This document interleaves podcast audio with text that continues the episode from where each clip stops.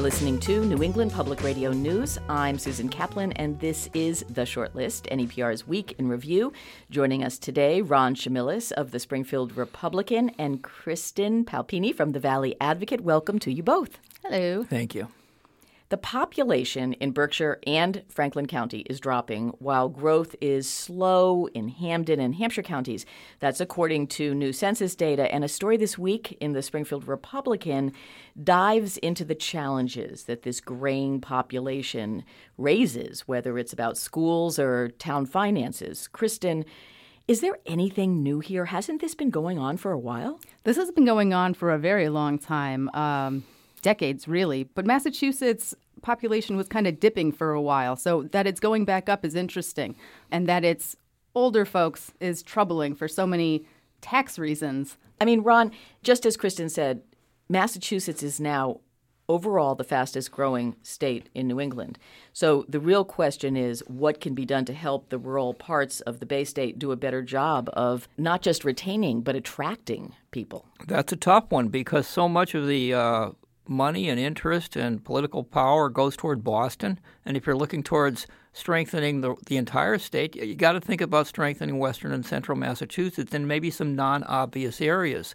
Uh, and I hope that's about to happen. When I hear slow growth, I actually think that's good news because slow growth is still growth in Hampden and Hampshire County. I, I, think there needs to be some faster growth out in the rural areas, though, because without Wi Fi, without this uh, Connect, I forget the name of it, Connect West or something like that, uh, nobody's going to move there. You, you can't live uh, successfully. Well, some people can. It's very difficult to live successfully without access to. Um, the internet. Let me ask you this too. A lot of people in this conversation, Kristen, say, "Oh, but there's a lot of young people coming and they're starting all these artisanal this and artisanal that. And do you think that's enough?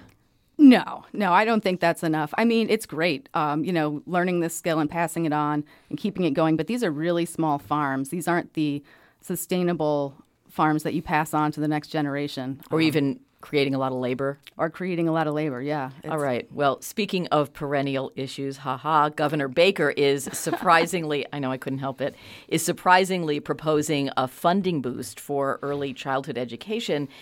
Since universal pre K was a big issue in his campaign, Ron, do you think the governor is making a real down payment on this, or is it a political gesture? Well, my first question would be who cares? Uh, if he's putting money into uh, an educational program, I'm willing for any reason to support it.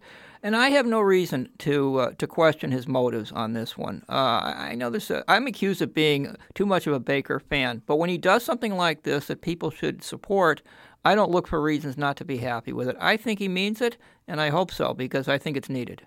I was shocked when I saw that. I was this came out of the blue for me, and it was such welcome and and great news. And to hear him talking about how important it is to give kids a good start, no matter what income level, it it was it was inspiring. I thought it was a great move. I, I think Charlie Baker is pro education. He, he has the label of the charter schools of, of being only in favor of a certain type of privatization of education.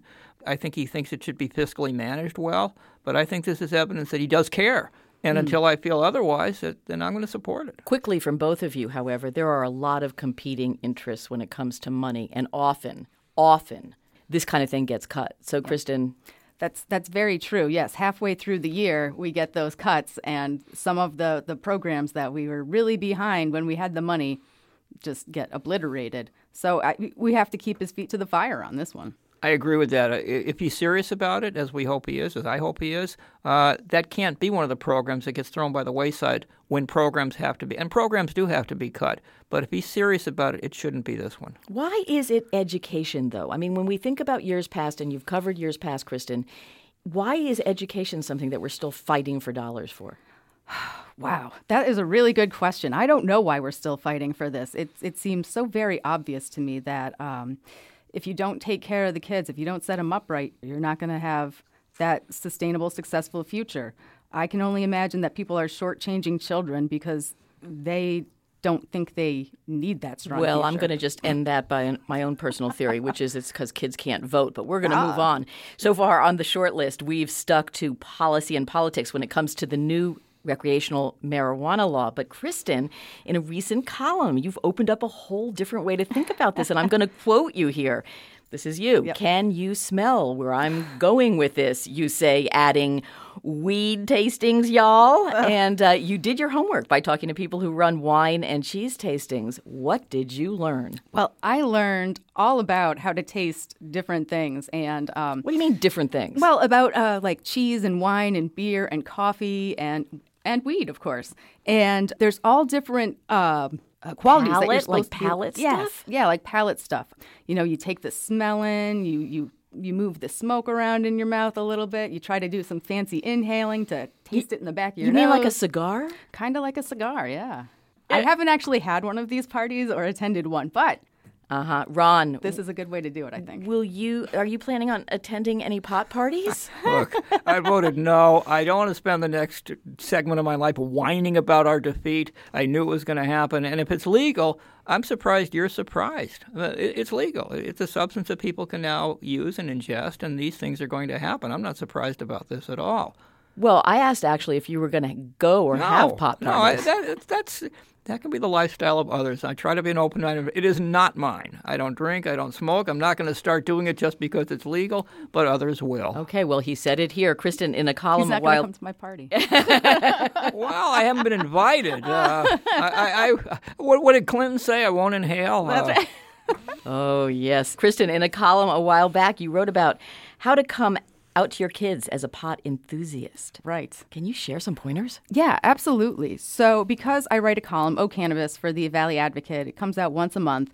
Um, my kid is five years old, uh, kind of young to start talking about drugs, but I just hated the thought of somebody, you know, coming up to her at school or someplace and being like, Your mom does drugs, and her having no clue what the person was talking about. I said, um, you know, Cleo, I, I just, that's her name.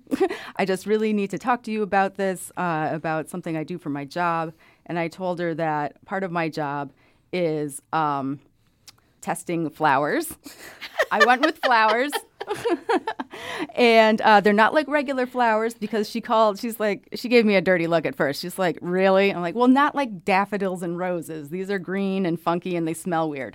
But people dry them out and they smoke them. And um, that is something that I do. Kristen Palpini from the Valley Advocate and Ron Chimelis from the Springfield Republican. Thanks to you both. Thanks for having us. Thank you. And thanks to our listeners for tuning into the Shortlist NEPR's Week in Review. You can catch the Shortlist anytime by subscribing to the podcast on iTunes or by going to nepr.net slash podcast. I'm Susan Kaplan, and this is New England Public Radio.